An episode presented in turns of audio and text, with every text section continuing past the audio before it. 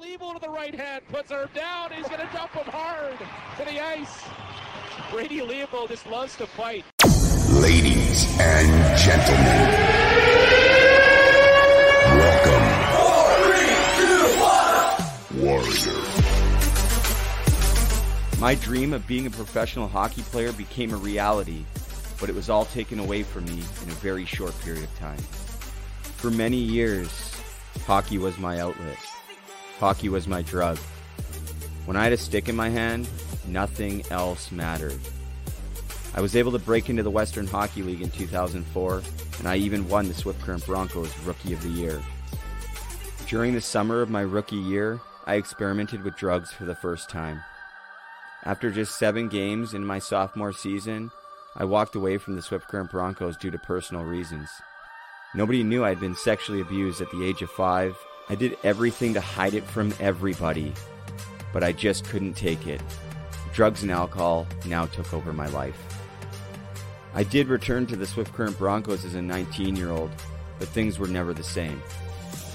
I was eventually traded to the Kelowna Rockets in my final year of junior, where I got to play on a line with the Dallas Stars captain, Jamie Benn, and one of my best friends, the extremely talented Colin Long. It was by far my best season ever, and I even signed with the Tampa Bay Lightning's organization. A dream come true, right? That's when everything went wrong. First, it was the cocaine, then came the Oxycontin, and that led me into a 12 year journey into the deepest pits of hell. Within two years, I had now made the switch to heroin, fentanyl, and everything in between, and I was now an intravenous drug user. Multiple suicide attempts and over five trips to the psych ward, I was a shadow of who I once was. By 2014, I was homeless on Hastings in Vancouver, the worst street in North America. By 2015, I was a wanted criminal, making the Crime Stopper headlines more than once. After spending three years in jail, I had completely given up. With nowhere to turn and nowhere to go, I finally started to get honest. I took a chance and made some major changes. This is my story. 911, where's your emergency? Someone overdosed? What's the address? I overdosed over 10 times. I'm one of the lucky ones. And for that, I will always be grateful. This is for all the men and women we've lost. Matthew Lazinski, Mitch Fadden, this one's for you. My name's Brady Leavold, and I've been to hell and back. This is the road to recovery. oh yeah i'm stable What is going on? Welcome. Hockey to Hell and Back, episode number 97, of course. I'm Brady Leavold coming at you guys live from beautiful Muskoka, Ontario. It's almost roller hockey season. I rollerblade all over Gravenhurst with my gloves and stick. I don't care. Right down the road.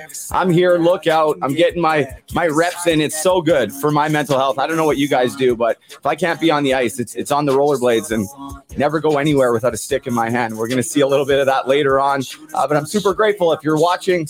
Uh, live for the first time or multiple times, thank you so much for being here. We got a very big episode. I'm really excited uh, to to have Kenny Belanger come on here in just a few moments. Uh, interesting story how we connected here just uh, a couple weekends ago up in North Bay, which is another town that is very near and dear to my heart. That's where I got back on the ice for the first time after not skating for 10 years uh, with my good friend Dan Spence, who just so happened to be there when I met Kenny or just prior to. Um, if you're watching on YouTube, please press that like button, press that subscribe button. If you're watching on Facebook, share it. Share it with your friends if you like this show. That's how we do things. We rely on people, you people. I love you all. I don't know if that's politically correct to say that. Maybe I'll get canceled now. I don't care. I love you all. Before we bring in Kenny, we're going to hear from Regan Bartel, the play by play voice of the Kelowna Rockets. Hi there, it's Regan Bartel, the play by play voice of the Kelowna Rockets, Brady Leavold's biggest fan. Team Issued is connecting all walks of life. Team Issued does this by recreating that special feeling of being a part of something bigger, a community for all striving towards the same goal. TeamIssued.ca, promo code Toe Drag 15 for 15% off. They've been around since day one. Jesse Paradise, former teammate of mine with the Kelowna Rockets, is the owner of Team Issued. Was my second guest ever, like 170 episodes. Again, if you didn't know, the show used to be called Hockey to Heroin: The Road to Recover Recovery, but we changed the name uh, about a year ago, hoping that it resonates with a few more people, and I think that's the case. So, without further ado, let's get into it. This guy's an original draft pick of the Ottawa 67s. Brian Kilrea, friend of the show, he's been on here. Uh, had a couple 67 alumni on the show. Uh, he also played for the Guelph Storm. He was drafted by the Hartford Whalers and went on to the National Hockey League and fought anybody who was anybody uh, back in the days of when there was real enforcers, and that's exactly what he was. And and uh, just very privileged and honored to have kind of had the courage to go up to him and, and introduce myself. So without further ado, let's bring him in, my man, Kenny Belanger. Kenny, what's going on, man? Welcome to the show. Hey Brady, how you doing tonight? Man, I'm doing I'm doing fantastic. Actually, I had a bit of a rough day. I think I texted you about that. You know, it's it's part of the process, as as you said. Um, just kind of working through some of this stuff. So thank you for that kind reminder through text because I was uh, I was in one and I was able to pull myself out of it. So um, thank you for that. But before we get into it, I just want to share a little bit um, about you know how we connected, and you can hop in at any time if you want. Uh, I was in North Bay a couple weeks ago and and I was with Dan Spence coaching goalie goalie camp and doing my thing. And we went out to watch one of the young goalies, and I know some of the young players, Carter Buckman uh, specifically, who was I was there to watch, um, and Vin Popke, and so we're there watching, and and I saw you walk through the lobby, and you're towering over absolutely everybody. You got his hair, and you just had this presence. And I looked at Dan. I'm like, there's no way that that guy didn't play somewhere. Like, there's there's no way. And he's like, yeah, it looks like it. It looks like it. And that was the day before that I met you. And then I went to the next game and uh, I got word of, of who you were. Like I knew who you were, but I didn't recognize you. And um, as soon as I found that, I'm like, I'll be right back. And uh, sure enough, I walked up to you. What was your first impression when I walked up to you just abruptly after the game? That you lost, by the way. You guys went on to win, but that was a tough loss. Yeah, you know what? Uh, I I did recognize you the day before because I had been following your show from the outside. I'm pretty pretty involved in the hockey community, so I've always got my pulse on what's going on. So I've been I've been watching your show from the outside and kind of watching it grow. And so when I look down the hallway and seeing you, you've got a distinguished stash, got the flow going. So it's it's not real hard to uh, to to not identify you. So I, I did, but once again, I, I you know I was going to give you your respect, and I wasn't sure why you were there, who you're seeing. So uh, you know what, when you did come up to me, uh, I thought it was great. Um, uh, you know, you were kind of you know hesitant. I'm like, you know what, like the only the only way people get things in life is be, by by taking that charge and being proactive and you just never know what that person is going to bring to you so i you know i recommend you know to anybody out there and, and, and i'm a huge uh, you know uh, mental performance coach in my gym and all you know my life experiences and and i'm you know all the all the ups and downs and i'm, I'm figuring out now why i had to deal with all this shit and why why i am who i am now and, I, and i'm and, and i think it's no different than you with your message is if you didn't live your life, you wouldn't be saving somebody else's. So, um, so I thought it was great when you come up to me. I mean, um, you know, people come up and I'm, you know, I, I was, I was fortunate to live my dream. I mean, let, let, let's rephrase that. My dream wasn't to be a heavyweight in NHL. My dream was to be an NHL player. So I, I lived that dream to be an NHL player.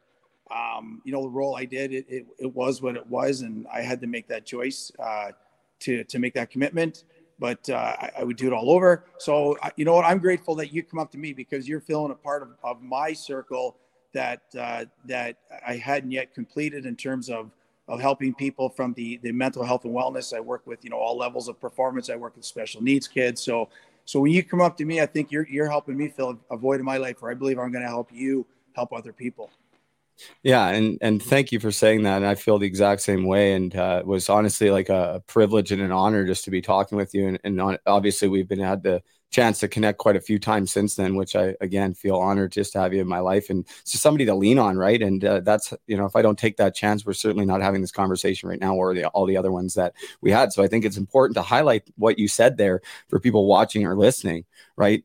Get out there and and, and ask, you know, uh, and take what's take what's yours essentially right? And uh, or or what you want. And uh, i'm sure glad that i did that that day and it wasn't always the case for me certainly not through my addiction and stuff. Would have never i would have been hiding from you right? So it was a it was a kind of a big moment. So i appreciate your kindness and and your grace with me and um, looking forward to seeing how we can help each other in the future. But let's hammer out this podcast first and hear a little bit about hear a little bit uh, about your journey through hockey, and then we'll kind of get into the, the the meat of the show here. But I always got to ask everybody. I mean, it's it's kind of foolish in a sense. We're in you're Canadian from the Soo, and uh, hockey's probably in your blood. But tell tell us a little bit about your journey through hockey and maybe some of the ups and downs you had early on to to get to junior, or or was it an easy ride? And and what was the experience like for you? And reflecting back on it, Kenny, was it was it what you expected, or or more or less? Tell, tell us a little bit about your experience sure. through hockey. So, um, as you stated, born and raised in Sault Ste. Marie with a pretty blue collar family, you know, uh, good parents, you know, pretty, pretty basic household, you know, the dog, siblings, um, you know, everyone loads up in the truck and goes camps on the weekend. So I had a pretty, pretty honest um, growing up, and uh, you know, my parents did what they could, um, uh, you know, for all of us, and you know, fortunately, uh, you know, I got involved in hockey early, and uh, I loved the game from the time I started. And I, I, remember just being a child, you know, someone's like, you know, what do you want to do when you're older? You know, I want to play hockey. I didn't know what that meant whatsoever. I know I wanted to play hockey. Um, so, uh, you know, growing up in the Soo, I, I, I, think I was a pretty competitive player. Um, uh, I know I played um, with respect, but I, I, played, I did play physical. Um, because I wanted to win. Uh, so you know, growing up here was you know AAA hockey, and you know I was cut. I was cut in the 13 year old AAA team, which you know I really didn't care.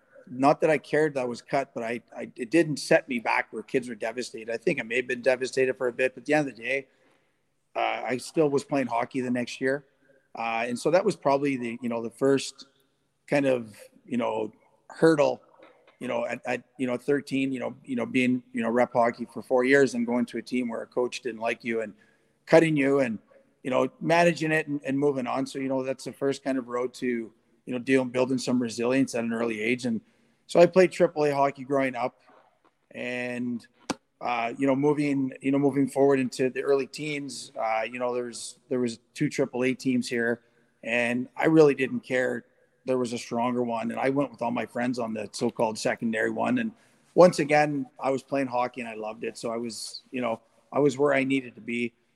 Um, then I was, uh, I was uh, drafted. You know, I played midget hockey, and I was, uh, I went to the draft in Kitchener with my family. We loaded up, and being in the odd, we had, I had no idea first of all what the OHL draft meant. Uh, you know, I didn't have an agent. Nobody talked to us. So we, I knew I was rated and I was probably going to get drafted. That's all I knew. So we loaded up, put the suit on, sat in there, and waited. And Ottawa 67s uh, called my name, and I'm like, prior to the draft, I'm walking around seeing the table. The only jersey that I didn't like was a barber pole. And I said to myself, you know what? The only team I don't want to go is to that jersey right there, Ottawa, just because I hated the jersey and I hated the barber pole. It looked bad compared to the other jerseys. So I probably made my destiny by saying that because lo and behold, Ottawa drafts me, and Brian Kilrea was the first uh, inspirational mentor, I guess, in my life, where he was that zero tolerance, hard nosed. I'm going to push you to the limits, and you're going to do what I need you to do, or you're not going to be here. And so, being drafted, I just assumed that I was on the team. I had no idea I wasn't on the team. I just thought, well, you're drafted, so I'm going to play in Ottawa next year. And being my naive, I, you know, my grandpa made me a big trunk. We packed our clothes. We camped on the way down.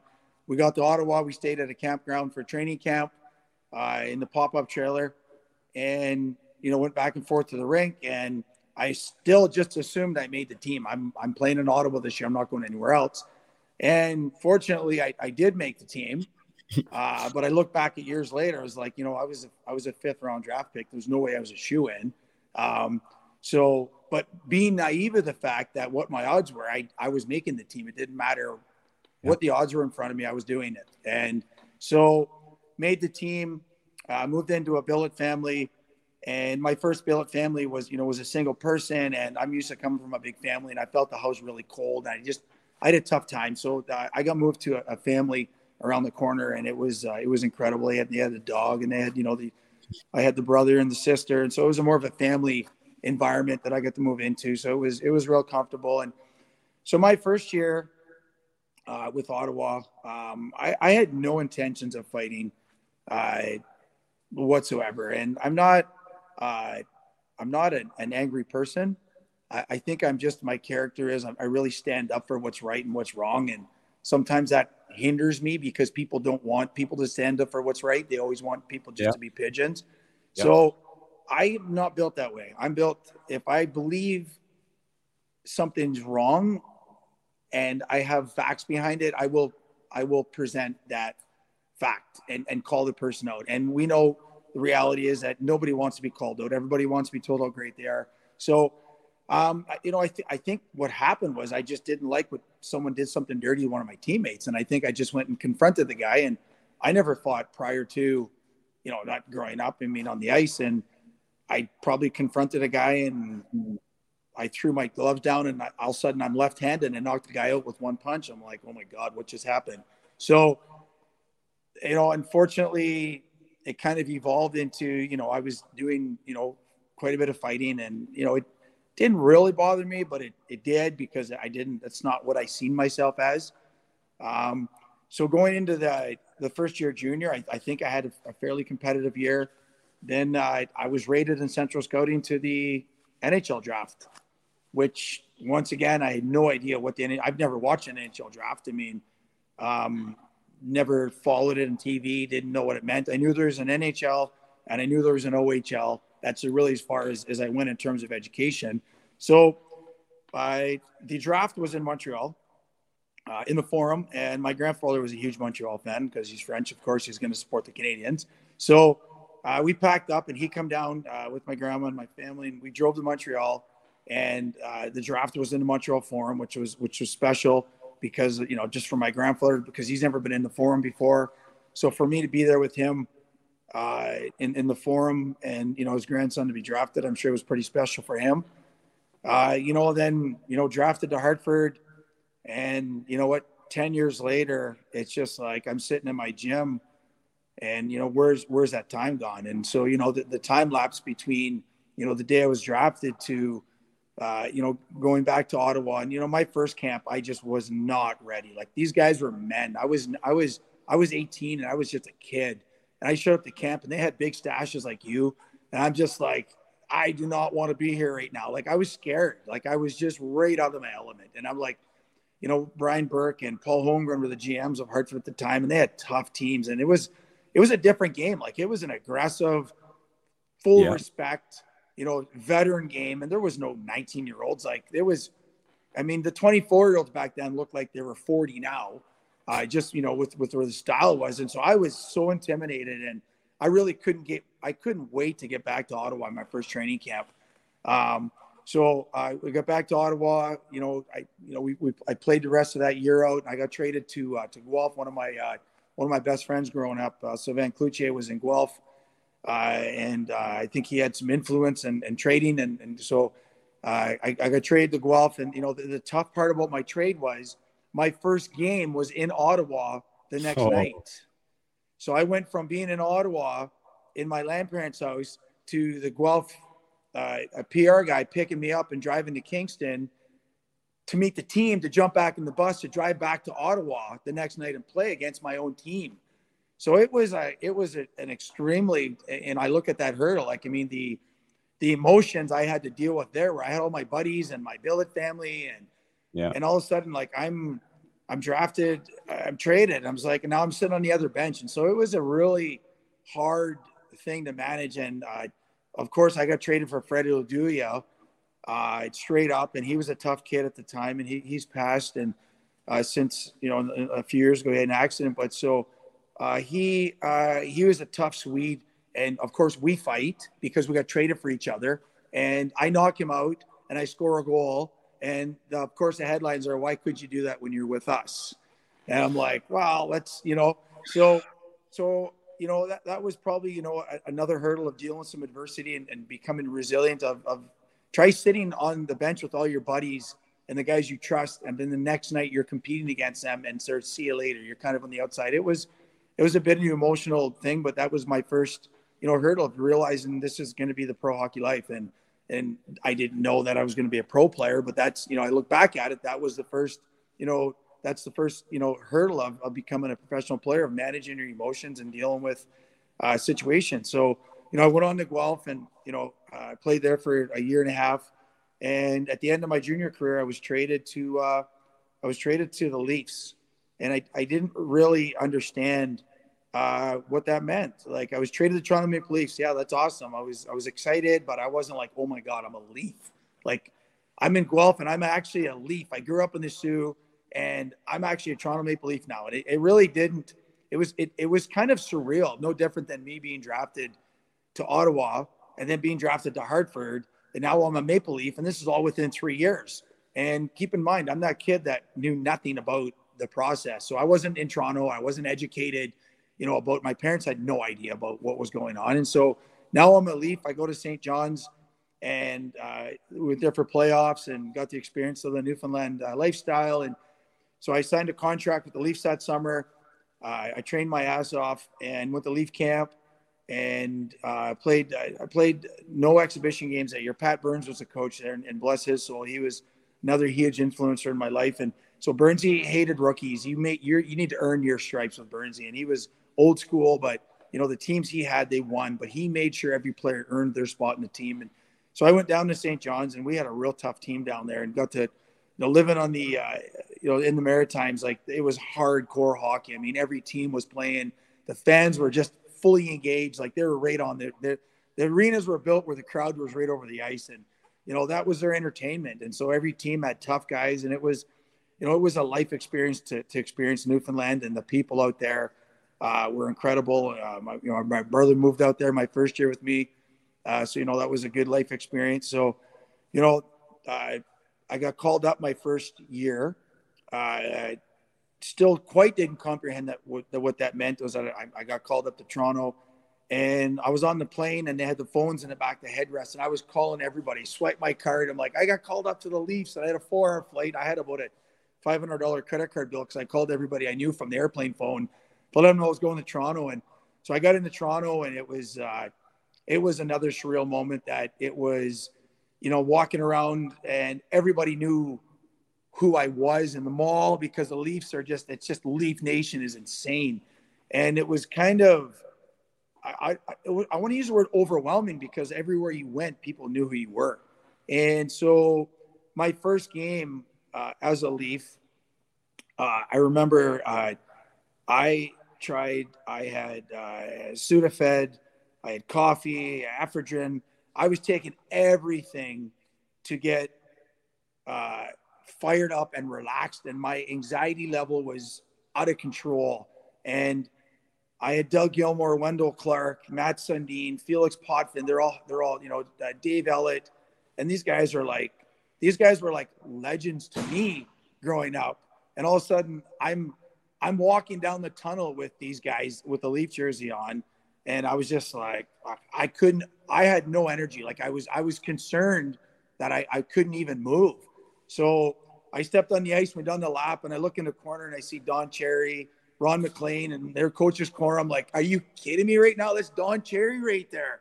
And I'm like, there's Ron MacLean. They're doing, it was Hockey Night in Canada. I'm like, and but meanwhile, I'm actually in Hockey Night in Canada. And it was just like, it was overwhelming the emotion to be there and to look around and I'm in Maple Leaf Gardens and and how many people get to, to say that they have that experience to be a Leaf in Maple Leaf Gardens on Hockey Night in Canada against Calgary Flames? So, you know, the game was, uh, it was, it was an emotional game for me, and it, and it drove me nuts because my adrenaline was so exhausted from the emotion. I, I, I didn't even feel good. Like it, I couldn't even get going. I felt my legs felt like a thousand pounds. So mm-hmm. the game was over, and you know, Burns, you know, played me in the power play and tried to, you know, break the ice a bit and I, you know, I played in a couple more games uh, that season, and I got sent back down to the Leafs. And uh, you know, from there, my my career just kind of it, it, went where my journey was supposed to be. Um, you know, from there I got traded. Uh, I, I, had a great American League uh, see, you know, season when I went back. You know, I had All Star All Star appearance, All Star appearance, All Star yeah, appearance.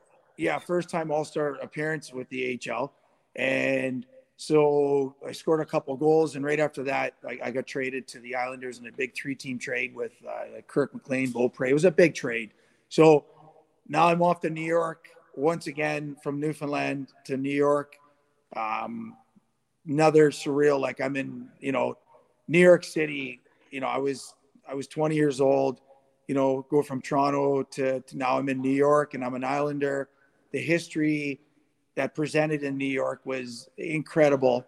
And, you know, I was so fortunate to, to be an Islander for, for three years. And, you know, I've dealt with, you know, I was there, I, I dealt with uh, a lot of injuries and, and, and head injuries and trauma that, you know, we can talk about later that I had to manage and deal with. And, um, you know, moving forward, got traded to the Boston Bruins once again. How could anybody complain about being a Boston Bruin? I mean, now I'm flying from New York to Boston. I'm like the biggest sports city in North America, Boston. They got all the best sports fans, and the fans are incredible, and the city's incredible. And so, spent three years in Boston with you know a lifetime of memories, and you know my wife was there with me at the time, and you know the experience I got the experience in uh, in there, and then then let's top it off with finishing off in LA.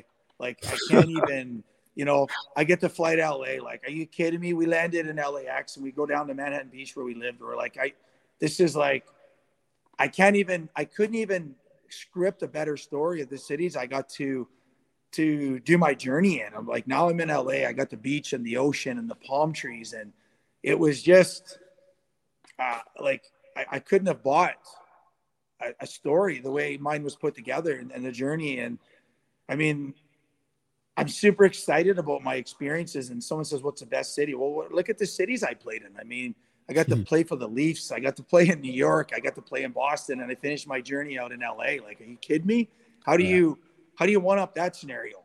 Um, but there's there was a lot of challenging issues throughout my career, which which every pro guy deals with, and you deal with, and you know, there's a lot of demons out there chasing guys, and it's it's it's a whole nother world when you're talking the big money game and you're talking the you know the stress and the pressure, and so it's uh, you know what? With all the ups and downs I had and the injuries I dealt with and the anxiety and the stress and I, I, it may sound stupid to people, but I would 100% sign up today and do it all over again right now. So that's that was kind of my journey from you know 40,000 feet looking down of a scale of this kid from Sault Ste. Marie grew up on a pond to you know eh, the emotion that I feel when I'm talking to you about it, it's just crazy and, and all the adversity I had to deal with along my way has empowered me now because it took me 10 years to wake up to empower me to give these people life skills and information on how I've seen what the other side looks like. And I was you. And you can be on the other side. You can make yourself better. And the reason I'm so convinced on it because I did it. And so when I tell people, it's like, you can be better. Like what you have right now is nothing. You put your mind to it, you could have something. And so I'm able to use the tools that I've learned with dealing with a lot of the challenges and adversities and learning to now I'm applying those to trying to help other people achieve their goals. And and so that's kind of my mission now is I have a gym and it's all performance. We're non-membership based. And I work from special needs kids to, you know, that kid that's out of shape to pro athletes to world-class athletes to I'm trying to get world-class people. And yeah. I'm honest with people. And a lot of people don't want honesty. And I just tell them the truth that if you're not here to get better, just leave. Bottom line, I have no room for you not to leave here better today. And my model in my gym is you step in today, you leave better. And if you don't, don't come in. And my expectation is that, and I get those results because that's what the standard is here. So um, I get really passionate about helping people because I know what it's like on the dark side and I know what it's like on the bright side. And so I want to give everyone the opportunity to experience the bright side. And I tell every kid, I'm only going to give information. And what you decide to do with it is really up to you. But I am going to see you in 10 years, and either you're going to be on the street corner, and I'm going to say, Do you remember when we had that talk about being committed? I can sleep at night knowing I had this talk. Or I'm going to see the guy driving in success and say, Do you remember when we talked about that turning point in your life? Do you remember when we I talked to you about if you commit yourself, what your life could look like? So I tell everybody that I at least can sleep at night knowing that I'm sharing information that's going to help you become better. And that's kind of where I'm at. I'm at a real peaceful place where I'm, I'm extremely motivated and committed to to growing businesses and you know sometimes get my fingers in too much because I'm so motivated. I feel like I'm in a race against time to help more people. So I need I need conduits like you. And so when you come up to me, you're like, "Hey, guy, nice to meet you." I'm like, "Guy, look, are you kidding me? Like, I'm honored to meet what you're doing because you're doing an incredible thing and you had an incredible journey and and you're sitting back being modest and saying, "Guy, I'm just sitting here telling a story." Yeah, but your story is what's going to save people. And so I need people like you to help the other side what I'm not doing. Well, I, I really appreciate that. And I appreciate those stories that you shared too. I, I, was sitting here like a little kid listening to them and, and, you know, I can hear, you know, it's, it's awesome when you, when you hear someone go back and, and relive those memories because it's, it's just incredible, right? Like even the junior days and moving away from home and just exploring life at that stage. It's, it's all exciting. Um, when you, you, talk about some of uh, some of the the struggles that you faced in your career, when when did this start to happen, and and how did you deal? How did you go about dealing with it? Is this something that you kept pretty much to yourself? Like you had this this kind of uh, facade. I wouldn't call it a facade because it's not fake, but this um, everywhere you go, you know, after a while, you you fight Ty Domi a few times, and you know you fight Bob Probert, and and Proby's a, a huge you know, love pro. We got a picture of him right there, but you know, you got the best of him. Like, you know, the one that I saw, like, really got the best of him. And, and you know, you start doing that, and you're fighting these guys every game, especially back then. You're going into these arenas, and it's not just the other team and and your teammates that are expecting. It's the fans. It's the it's everything. So so how did that come into play into your life, and how did you deal with that, and maybe some of the other struggles that that you may have faced with head injuries and that kind of stuff? Sure. Well, you know my first challenge started when when I went to Ottawa. Um, I was had all the friends growing up here in the Soo. So I went to high school and I had buddies and involved. And I wouldn't say I was the most popular guy in school, but I had a lot of friends and I was in the ring of circle of of the guys that did stuff. And so when I got when I went to Ottawa, there was only one other player on my team that went to high school with me. So I went from, you know, popular Ken friends to a high school. I knew nobody. And I sat by myself every day at lunch at a McDonald's table and ate my lunch. And I was so isolated and and I hmm. knew nobody and nobody knew me and no one had to know me. And I look back at it and go like like that was brutal. Like I I was in it, I was going to high school and I was that I don't want to say the word I was that I had no friends. Like I went from having friends to I had zero yeah. friends and I ate lunch every day by myself. And so I tried to transfer schools where all the guys were, but it was a tri-semester school and it didn't work. And so I had to go back. And so I was an extremely quiet and shy person. And so put the quiet and shy on top of being isolated in a school where nobody knows you. And there was like 400 people in the school. It was a big high school.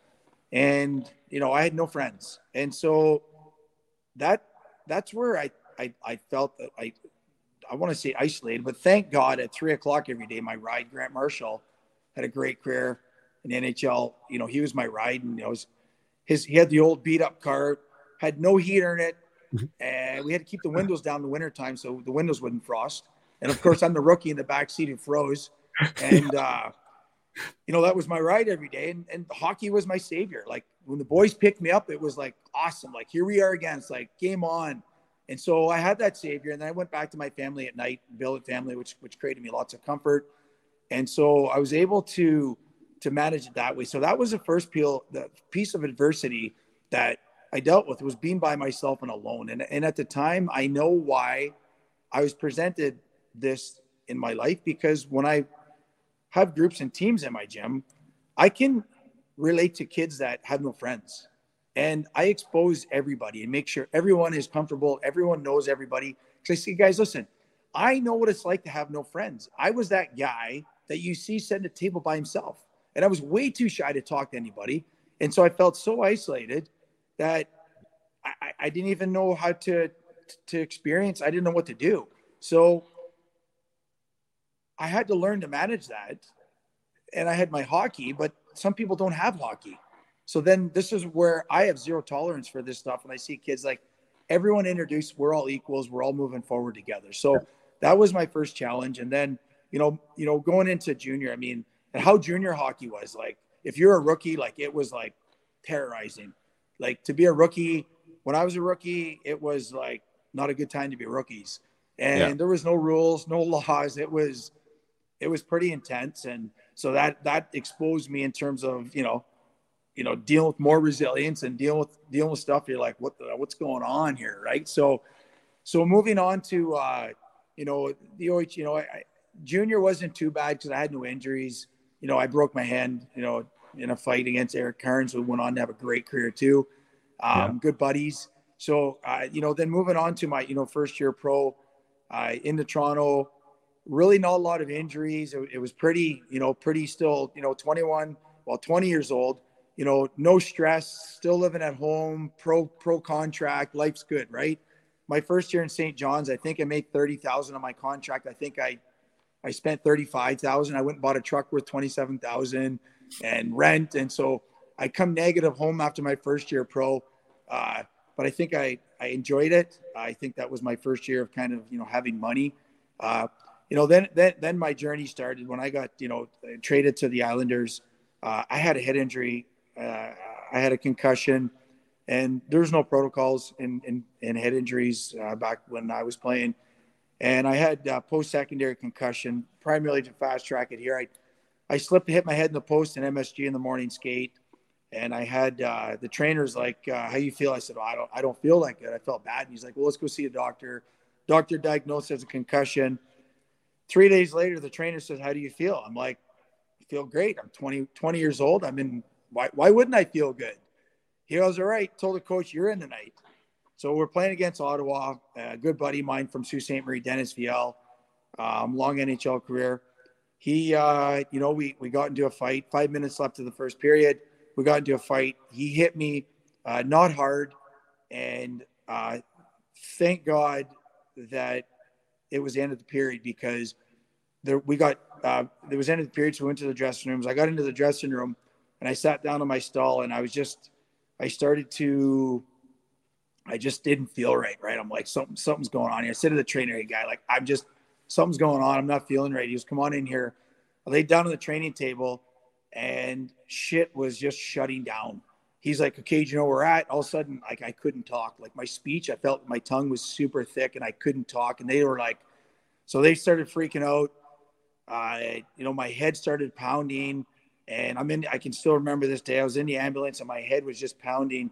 And all of a sudden I started getting sick. I started throwing up in the ambulance and they were like, they were concerned with uh, blood clot, uh, trauma to the head. And I, I remember I get into the uh, Mount Sinai and I was in a dark room and they stuck the biggest needle in my arm in case they had to do uh, blood transfusions.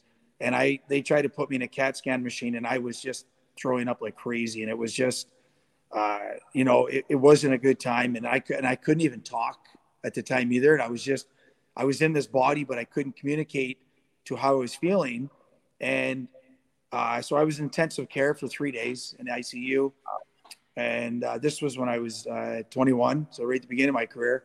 So uh, I took the rest of that year off, and I know why that happened to me because my uh, as my journey goes, I'm working with special needs kids, which I absolutely love working with them, and they can't communicate.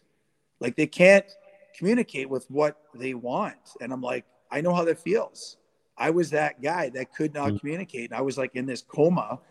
And I have such a passion working with these special needs kids that I'm like, I just get them. I know how I can get them moving. Like I got 25 of them in a group and I got 88 standing on the wall. I'm like, you guys could go, you guys could go go away. I don't even need you. Like there's three hundred thousand dollars in salaries, and I'm making twenty five bucks and just rocking it with them. So I can get and and, and that's why I, I believe that happened to me. And so that was right at the beginning of my career. And you know what? I chased concussions and head injuries my whole career. But you know what? When I was young, I had nothing to lose. I was resilient, right? I'm 21. I'm a rock star. I'm playing for New York, going to the cities in the weekend. You know, we had we had Berard, uh, uh, Brett Lindros, uh, Bertuzzi, um, uh, Bryan McCabe, Eric Fichaud. Yeah. Like it was a young first round rock star team, and we we enjoyed being around each other. We were kids, and we were just like, this is we're in the show, and so you know, I I, I played New York for another year and a half. Well, I was there for three years total. And uh, you know, to fast track, you know, my next uh, trend, I got traded to the Boston Bruins, and you know, I, uh, I I continued to fight, and unfortunately, I fought too good, and I put myself uh, in a role that I did not like. And I'm like, there's, I seen Kelly Berube at the time, and he was 26, and I said, I said to myself, I said, there's no way, fuck, when I am 26 years old, I'm going to be fighting. Absolutely, I said, you know what, I'll deal with it now because it's I'll put my time in. But I said I can't believe he's still fighting at 26 years old. That's how naive I was that I wasn't going to be. I was going to become a player, and I did what I did too good, and uh, I cared about guys, and I stood up for people, and that was my problem. I gave a shit too much, and yeah.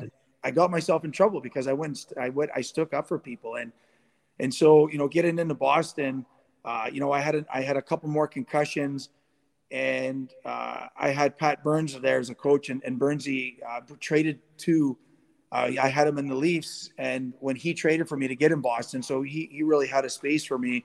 He, he appreciated what I did for the team, and so when I got when I went to Boston, um, I had a few more injuries, uh, head injuries with concussions, and um, it, it, was it was bad. I was in uh, Buffalo, and uh, I had a few beers the night before uh, just relaxing because I knew Rob Ray's there and Barney's there, and not, they're not heavyweights, but the stress of fighting is just over the top. And every heavyweight guy I know that's listening, and any guy who fights, they they know what I'm talking about. And so went into the game the next day, and uh, there was a little scruffle, and and uh, Razor uh, Rob Ray come across and sucker punched me on the chin. It wasn't crazy hard. He come in and he was doing what he had to do. He would jump into skirmish, and he kind of give me a, a jab on the jaw uh, and uh, it gave me a little stinger. And I said to the trainer, God, I got a headache. And he's like, here, just take some Tylenol. So we jumped on the airplane and uh, we, we flew uh, back to Boston. And I said to the trainer playing, I, my head is like, I got such a headache right now. And he's like, okay, well, just, you know, take these. And let me know what you feel like in the morning. Come by the rink. So we landed in Boston and it was one in the morning. And uh, when everyone used to land, it was like the I 500. Guys land with the private plane, private one. The guys jumped in the car and it was like 120 on the freeway. Guys were ripping home because there's no one on the freeway.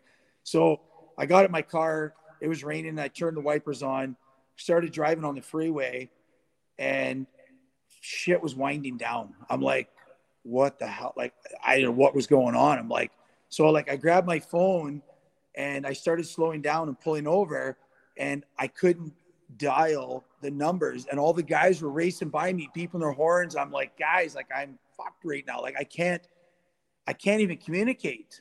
And i was like freaked out because i couldn't dial the phone numbers. I'm like okay i gotta like pull my shit together. And i was it was raining out and it was one in the morning. So i called my wife. I was able to manage. I dialed my number and i'm like you got to come and get me. She's like worry. I like i'm on the side. I think it was route one. And she's like, where? I said, I have no idea. I just left the airport and you need, you need to just drive to the airport and come back. I'm on the side of the freeway somewhere. So I can imagine how she was freaked out over that phone call that, you know, I'm her strong heavyweight husband. All of a sudden I was like a two year old. I had no idea where I was and I'm on the side of the highway. And I just couldn't drive. So she took me to emergency and, uh, you know, checked in, seeing the doctors and, uh, you know, it started to subside and when I was in the emerge, there was someone in there that choked on an apple core. And it was not a big deal at the time. I'm like, didn't mean nothing to me. I went home the next day and had like an anxiety attack and I felt like I was choking. I felt I had like an, I was choking on something. I'm like, what's going on here? I was like, I had no idea what was going on with me. And my heart started pounding like heart attack. And I'm like, call my wife. I'm like, you got to call, like something's going on here. Like my body was just like freaked out. And I had no idea what was going on. And so I had a massive anxiety attack and all of a sudden it calmed down. And, but for months I was dealing with anxiety and I felt like I was choking because of that stupid apple that I seen somebody choking on. So I'm looking back at the relevance of this shit. I'm like, the mind is so powerful that Mm. I seen that when I was vulnerable and I almost programmed myself like I feel like I'm choking because that person was choking. So I'm like, it meant nothing to me at the time and it didn't mean anything when I was playing, but it means something to me now. I'm like, it is crazy how powerful the mind is to the positive and to the negative. And so this is where I'm like super demanding when I'm coaching. I'm like, you need to do this because you're going to do it because you don't have a choice. And when I give people no choice to do it, we get results.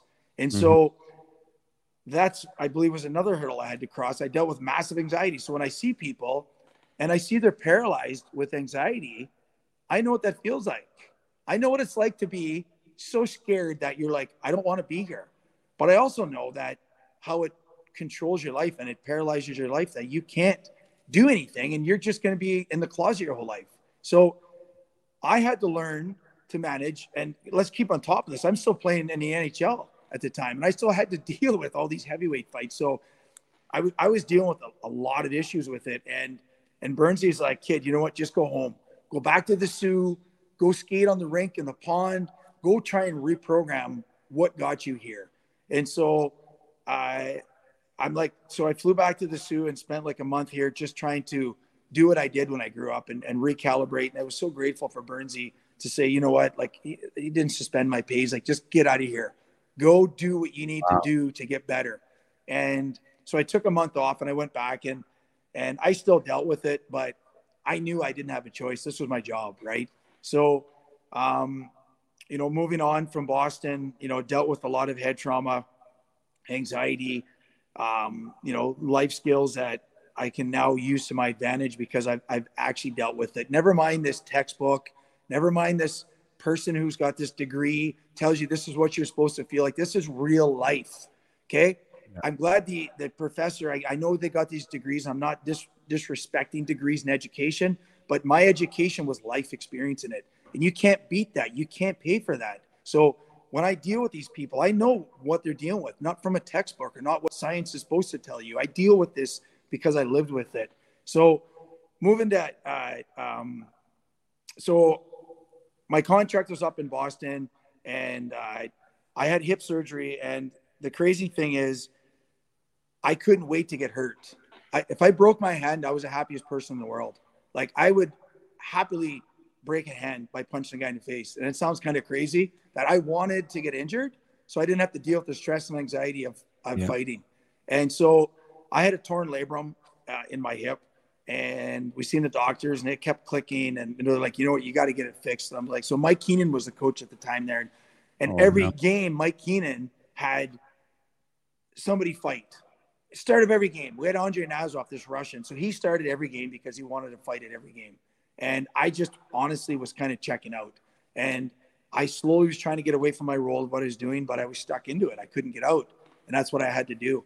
So uh, I got sent down to Providence after my hip surgery uh, for rehab. And the coach was playing me in the fourth line. I'm like, guy, listen, like, I'm a pro guy. He's like, I'm not here to play in the fourth line. And if you're not going to play me, I'm just, you know, why am I here? So he's like, just go home. So I go home. It all blows up.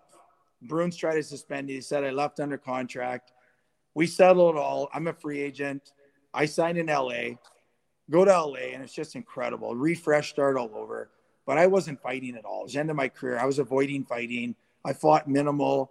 I had players come up from management, you know, why aren't, you know, you're not fighting enough. And I'm like, so right, I went out, got into a fight, broke my hand. There, you happy now? I got into a fight. Now I'm out. So I, I was happy. I didn't have to fight anymore. So, so dealing with this journey and, you know, and, and so LA, I was able to, I kind of checked out, um, you know, I, I, I quit playing for one year, led into two years. I uh, played men's league hockey uh, back here, to, you know, sponsored a, a men's league team, the Soo Kings.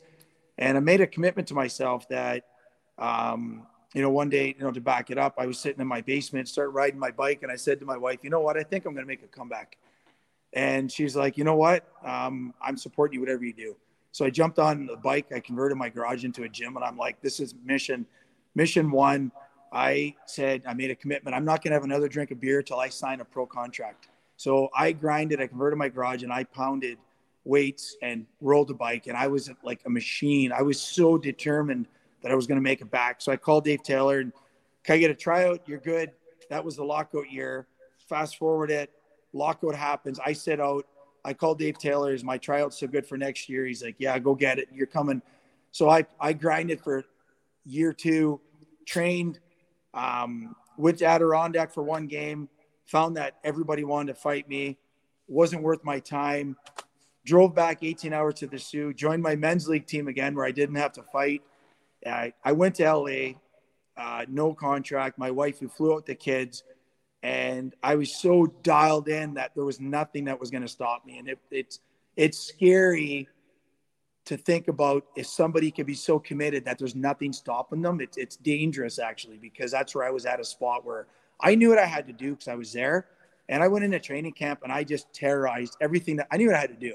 They wanted me to fight. I'm going to fight. I'm going to get a contract, and I beat everything up that skated. I led the league in penalty minutes and for for starting training camp, and I signed a contract. I signed my pro contract after being out for two years and playing men's league, and moved back into my house but then reality set in. I had my kids, and I was still dealing with anxiety and issues, you know, mental issues with my head and not feeling good.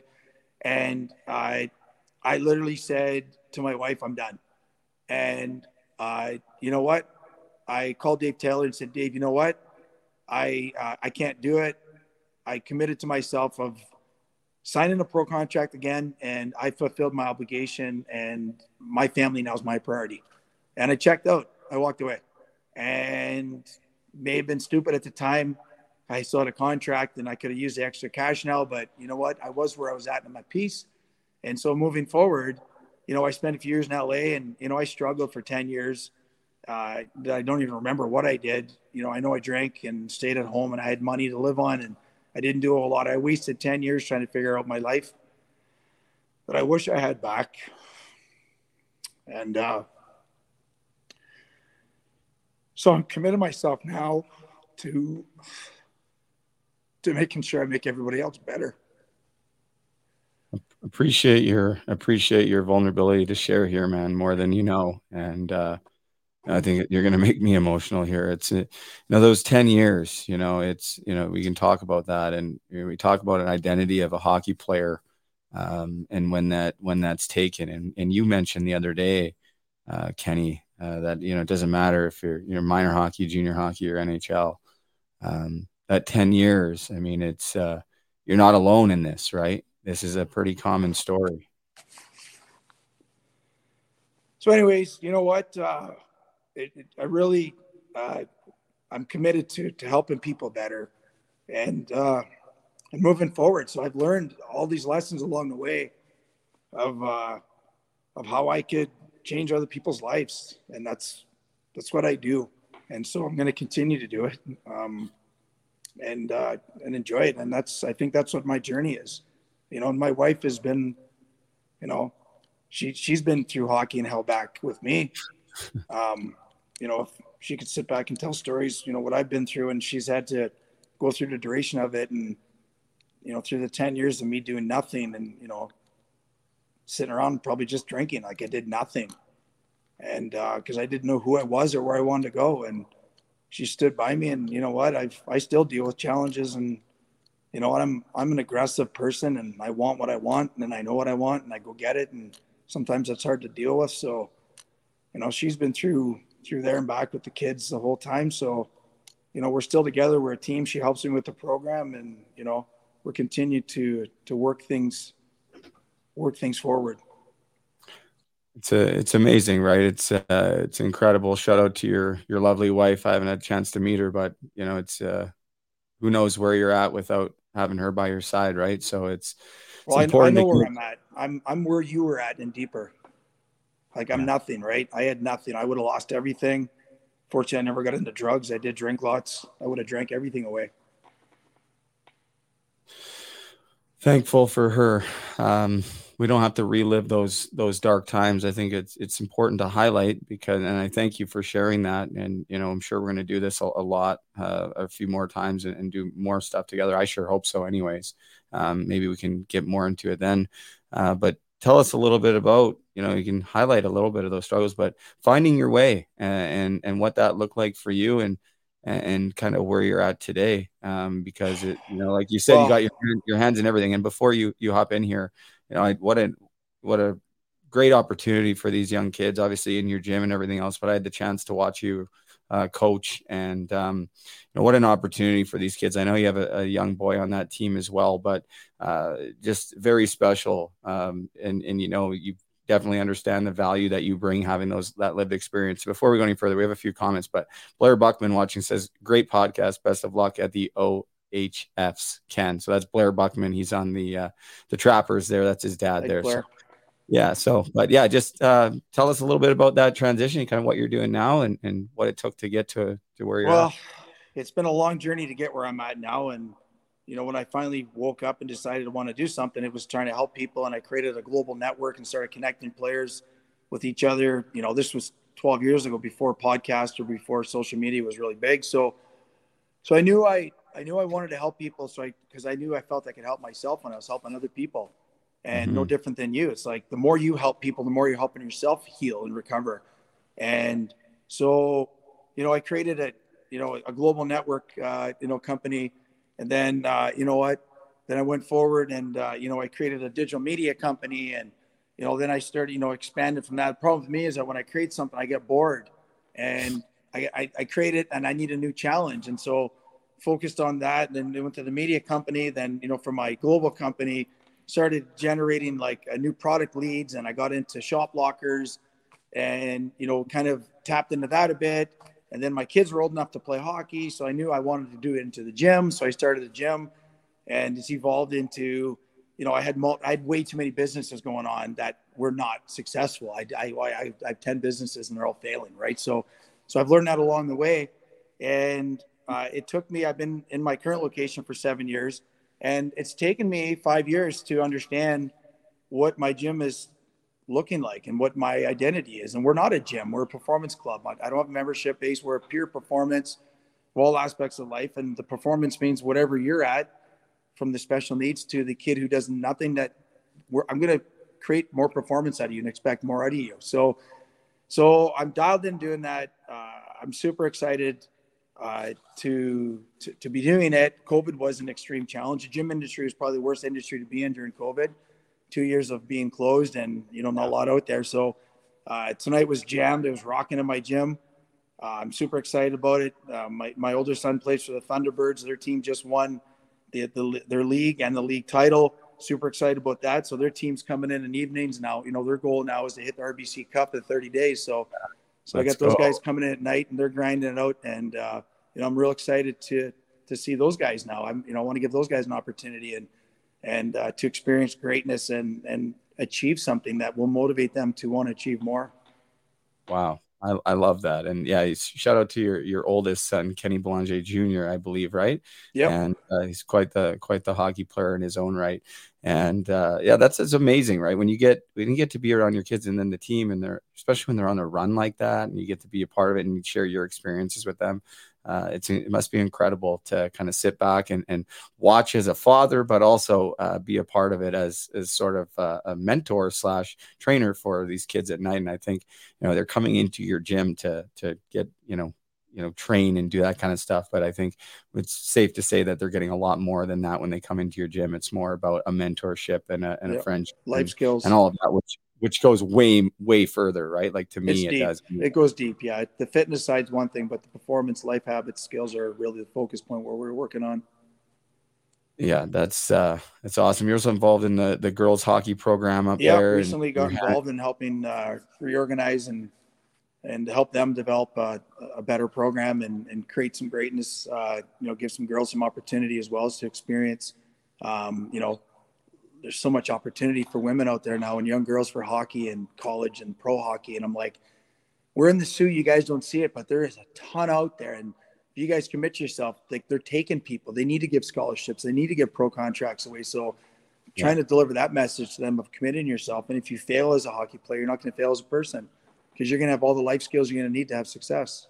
Ooh, I like that a lot. That's uh, it's true, and and you know I always uh, attribute you know what I was what I learned in hockey to be it allowed me to get through what I needed to get through. You know, fighting through and that resiliency and and, and all those lessons that you highlighted for yourself earlier, are similar to to many of us that that have the experience to even play junior hockey and all or hockey at all. I mean, at any level, I think we're always learning uh, lessons about ourselves and about life right from day one when you step into that dressing room at five years old or however old you are when you start. Um, I kind of want to circle back quickly. I don't know how much time you have, Kenny, yeah. but Well, no, my phone's gonna. If my phone dies, we'll have to recontinue. how much time, how much battery life you got left? I don't know. Let me check here. I got twenty percent. Just so we, just so we know. know. Let's just talk as fast as we can. All right, I just want to I want to hear your thoughts on where the game is at today. Do you watch NHL hockey and and what do you see? How much in the loop are you uh, with the game and kind of what's happening around? Did you see the Zegras thing and all that? Like, where's the state of the game? I don't know if you saw Patrick Maroon talk about you know he got a penalty for chirping and all this stuff. And uh, where, where do you see the game? And and it, obviously it's changed a lot, but you're coaching now at the younger level and you're around these athletes and obviously uh, the Soo Greyhounds are there. I'm sure you've seen a lot of junior hockey Right. and, and all of that. So, what, what are your thoughts on hockey today? Well, there's a lot of prima donnas in the game today. Love that you said that. Thank you. Hold on. Hold on. All so, right. I mean, speaking facts or fiction, and I like to speak facts. And if you want to call bullshit out that's fiction, I'm could debate you on that. So, I when I say prima donnas, there's a lot of kids that are skilled but haven't earned it and grind it and learn what it's like to be a pro, learn what it's like to face adversity and challenges, and it we can see it in the game. It's just like every everyone's got feelings on their sleeves. No one can push each other. Everybody runs. Everybody chirps. Everyone's got millions of dollars. And good for them. I, you know what? I'm I couldn't be happier than seeing these guys make millions of dollars. Good for them. I'm not envious of whatsoever.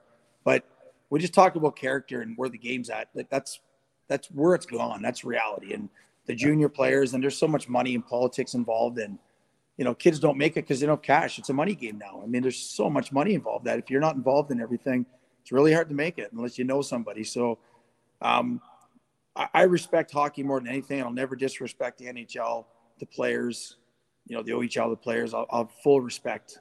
Um, but you know, and I'm not one of those guys that go back and compare what when I played. 'cause Yeah. I hated when the old guys come in and change them. Well, look, you're icing yourself. When I played, we never had ice. Well, because when you played, you couldn't skate. That's why you didn't need ice. So you didn't have to ice yourself because you guys were out of shape and you didn't work. So it's Yeah. evolution of where the game's at, and it's it, it has changed in terms of character of players, and and but that is what it is. I'm not saying that's a bad thing. That's just from when I played. That's kind of where it's at.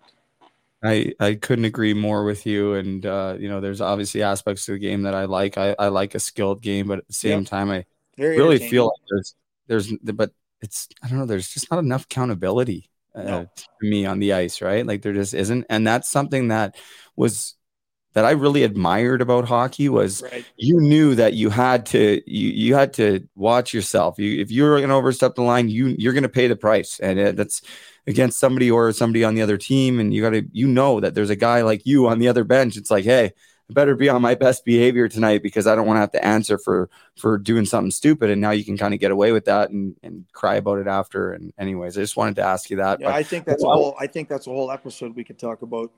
Absolutely. I, I really look forward to having you on here again. And there's so much, there's so much that, you know, I didn't get a chance to, to really Mhm. get it. We only scratched the surface, Kenny, but I'll, we'll have to get you either down here. I can come up there. We'll do like an, an, a sit down podcast. I'm trying to get to do more of those. I think they're Mhm. they a lot better, right? To maybe even meet in North Bay if you're ever there in the summertime or something like that. But got to get, get you down here in Muskoka. We've, uh, well, we've if talked somebody about, chips in and donates a couple million to your uh, foundation, you could get a jet and fly me in.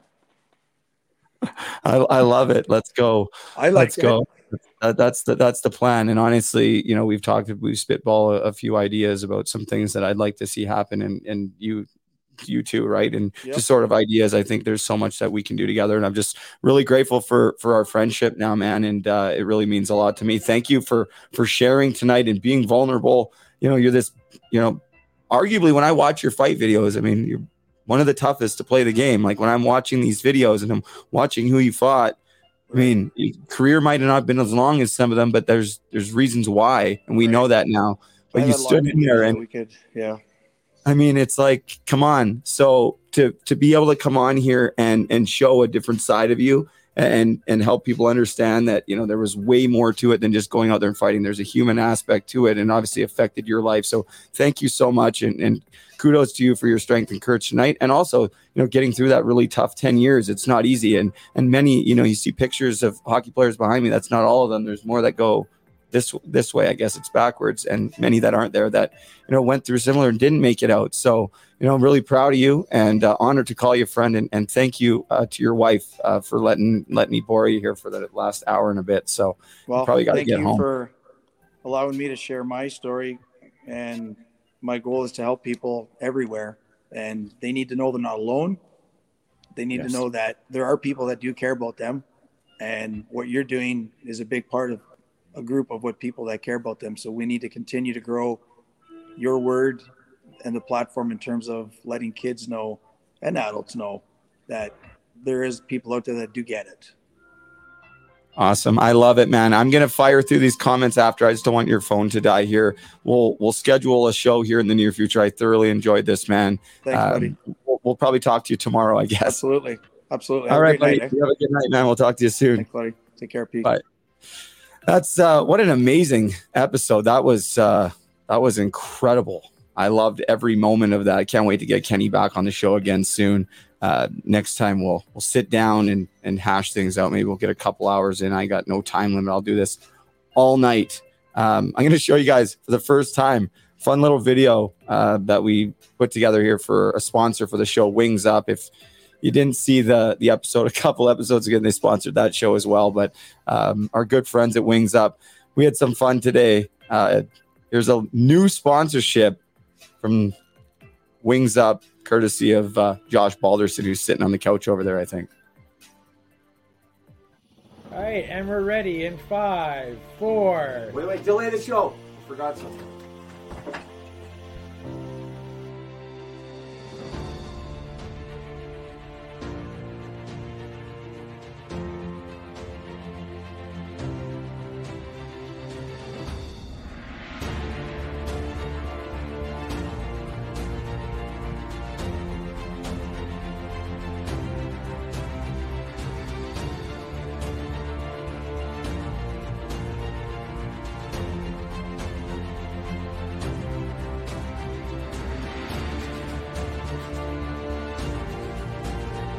Every podcast, I make sure to go to Wings Up and get a pound of their hot wings. But all of their stuff is made from fresh, never frozen, 100% Canadian chicken. Each order is hand breaded and made fresh to order.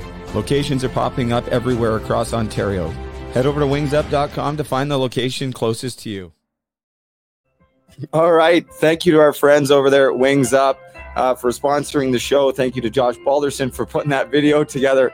And shout out to the guy at the Orillia Wings Up who was uh, a real good sport today. Came in with a fist bump. And here's the thing, right? And I, and I mean it. Like these wings are unbelievable. I, I should have posted the picture, made a video actually of the hot. They have this new hot sauce, the Reaper hot sauce, and I'm I'm into hot sauce. Anybody that knows me, I put hot sauce on absolutely everything. This hot sauce was so hot. I'm gonna post a video of it tomorrow. I was drenched in sweat. So if you like hot wings, not just wings, they do it on their bites and their sandwiches. Check out Wings Up. Follow them on social media at Wings Up. Grateful, grateful for their support. Grateful for Josh coming down here today. We had some fun doing that. It's it's not all serious stuff all the time. We had some outtakes and bloopers. And Doug, my buddy, our buddy Doug here, Doug Doug, that's what we call him now, took part in it too. It's interesting when I go back to Orillia and that store, the Wings Up store, is on Memorial.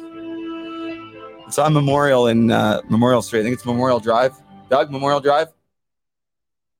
He's sleeping. I think it's Memorial Drive in Orillia, but that's the same street that I got in a high speed chase in uh, in that town, right?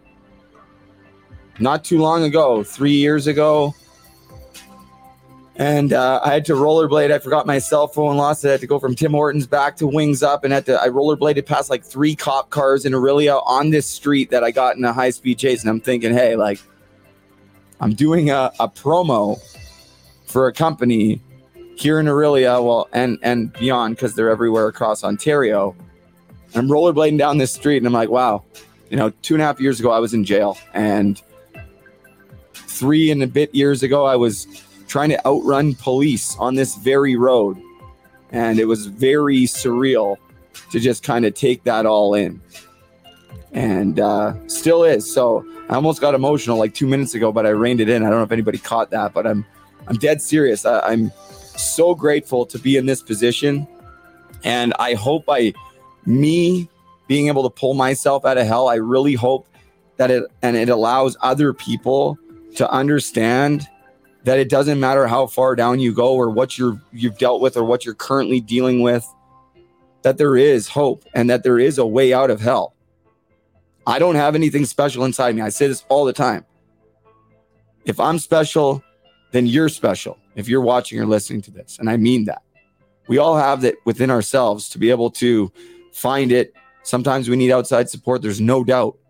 But as Kenny alluded to, I mean, we can, he basically said you can lead a horse to water, but you can't make him drink without saying that. That's basically what he was saying early on in the show was, you know, you can, can't make people do it. I certainly wanted people to help me and come save me say this all the time. I remember being on homeless on Hastings Street in Vancouver and legitimately thinking like, "Hey, I just want somebody to come save me. Please come save me." Nobody came. And even if they did, it might not have allowed me to to get my life back. Sometimes we need that that initial hand up, there's no doubt. But if someone's going to help you out of the water and you're not going to take those steps forward to get going, you know, you eventually get so tired you probably just fall back in that water. It's kind of a bad analogy, but it's the best I got right now. We have to be our own hero. We have to be our own hero. We are the main character in our own story. And it's up to us, right? Whatever we're dealing with, to find it within ourselves, to face it. And I'm here to tell you that when you do that, life becomes a lot better. It doesn't become perfect, but it does become better and it and things become manageable over time. Talked about this a little bit on an Instagram live earlier, so I'm not going to get into it all. I'm going to wrap this up because I talk way too much. But I want to just say this one more time. I am not any more special or any more stronger or any more courageous or anything than anyone watching or listening to this right now. We all are special and we all have so much strength within ourselves. Somewhere along the way that gets taken, quickly just allude to what I talked about earlier on Instagram. If you walk, watch a baby, like I have young Veda, who's just a, like a year and a half old, and I watch her.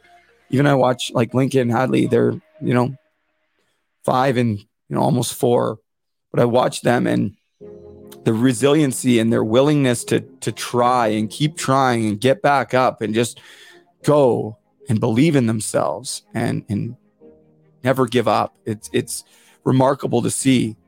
Somewhere along our lives, it, fe- it feels to me that that's taken from us. At least it was taken from me, where I start to doubt everything in my mind and start to question everything. Are you good enough? Are you strong enough? No, you're not. No, you're not. You can't do this. You can't do that the self talk in my own mind, the doubts. And it, it doesn't serve anybody. It certainly didn't serve me. If you're struggling, I always like to remind people if you're struggling, there is hope. I will sit here and say this confidently, and there's somebody else in this room as well that's gone through something very similar, you, and it's the same for him, you cannot go down any further than him and I went in addiction, in life, without losing your life, which both of us almost did on multiple times, multiple occasions. There is nowhere to go but up for him and I and for a lot of people. But where we were at, where I was at, I'll speak on. There, it's death or a life sentence in jail, which honestly, death may be better. So I know what it's like to be hopeless. There's several people that have climbed out of hell, found their way, and you can be one of them too. But nobody's coming to save you. So stand up and save yourself. Look in that mirror. Have a conversation with yourself. It sounds a little bit extreme and crazy. Try it. See if you can look yourself in the eyes. If you're struggling, go in the mirror tonight and try to have a conversation. Look at look at yourself in the eyes. See what happens. Doesn't work, message me, let me know. Try to tell yourself that you love yourself and that you believe in yourself and see how that makes you feel. And see if you can take all of that in. That's where I started. And then I started to pay more attention to my thoughts, how I was treating myself, how I was judging other people on the inside based on my own insecurities.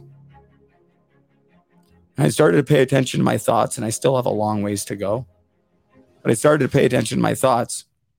And I'll tell you, it's become easier and easier to intercept the negativity, the bullshit, the judgments on myself and other people. It doesn't serve me, it doesn't serve others.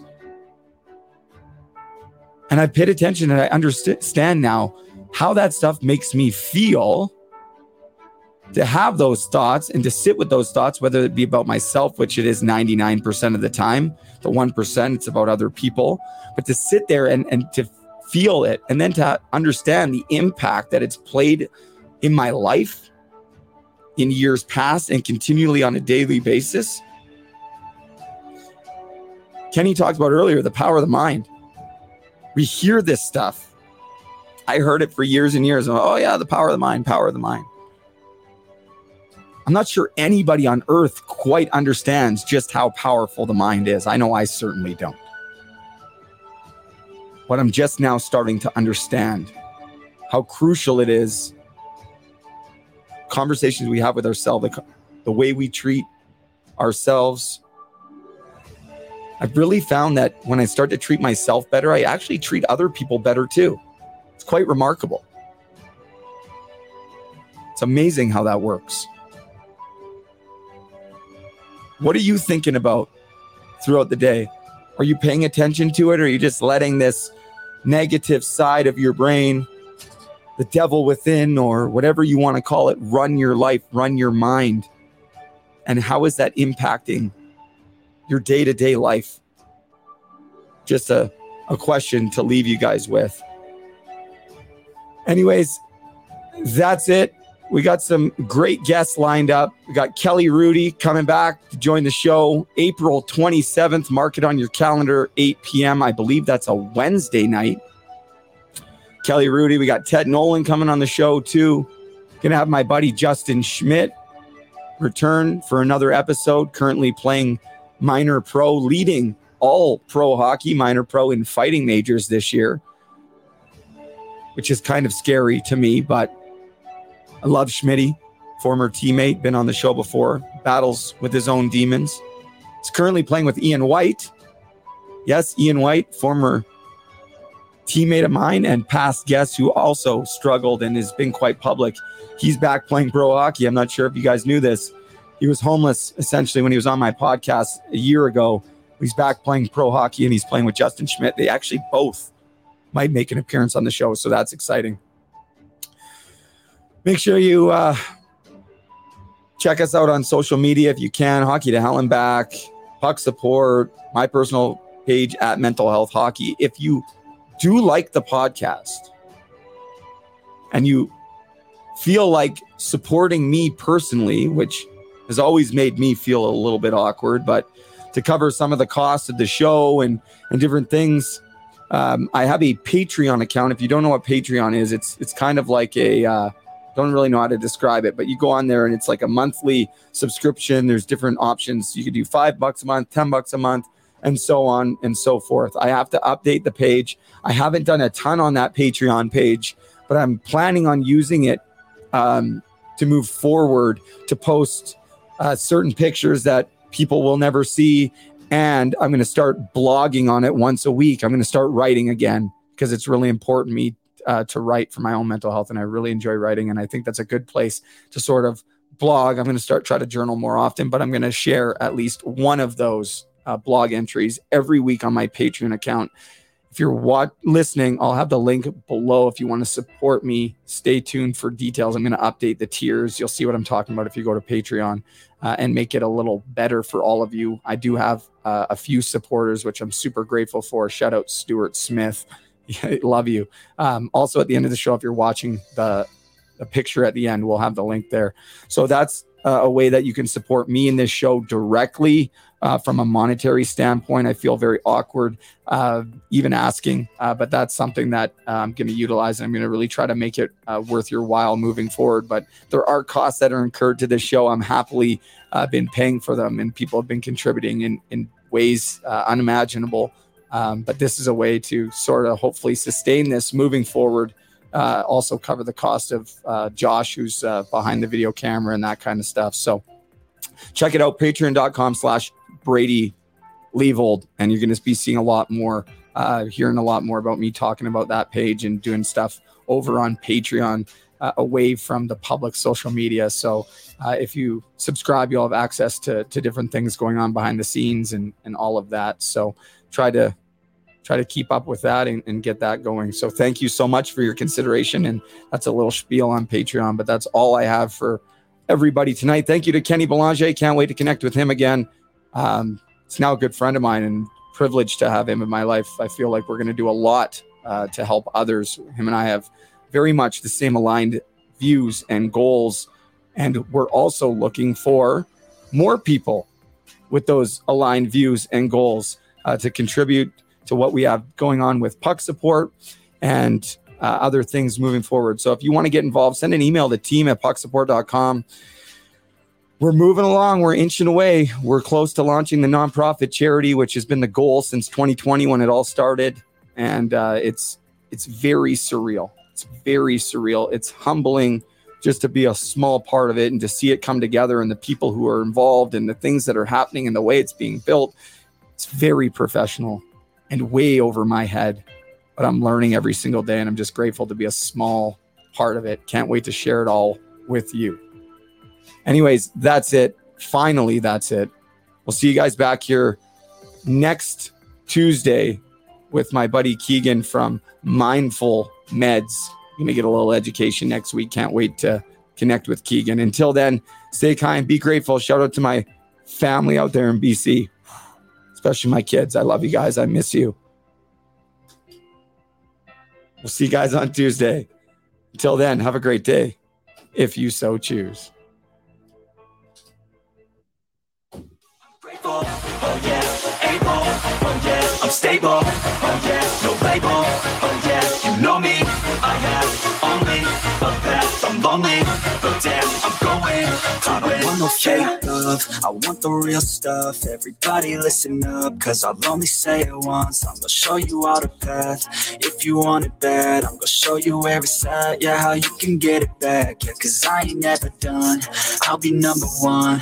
Working hella hard until I get just what I want. Yeah, rises like the sun. Yeah, fatal like a gun. Shooters gonna shoot and I'm gonna shoot until I fall. Yeah, always do it on my own So I gotta get through it. And the only thing I know is to love what I'm doing. Never give up, never slow till I finally prove it. Never listen to the no's, I just wanna keep moving. Yeah, I put out all this art, it's my only medicine. Yeah, everything I do, I'm just being genuine. Yeah, I'm sick of being screwed, feel my own adrenaline. Yeah, I do just what I do, and I hope you let me in, let me in. Yeah.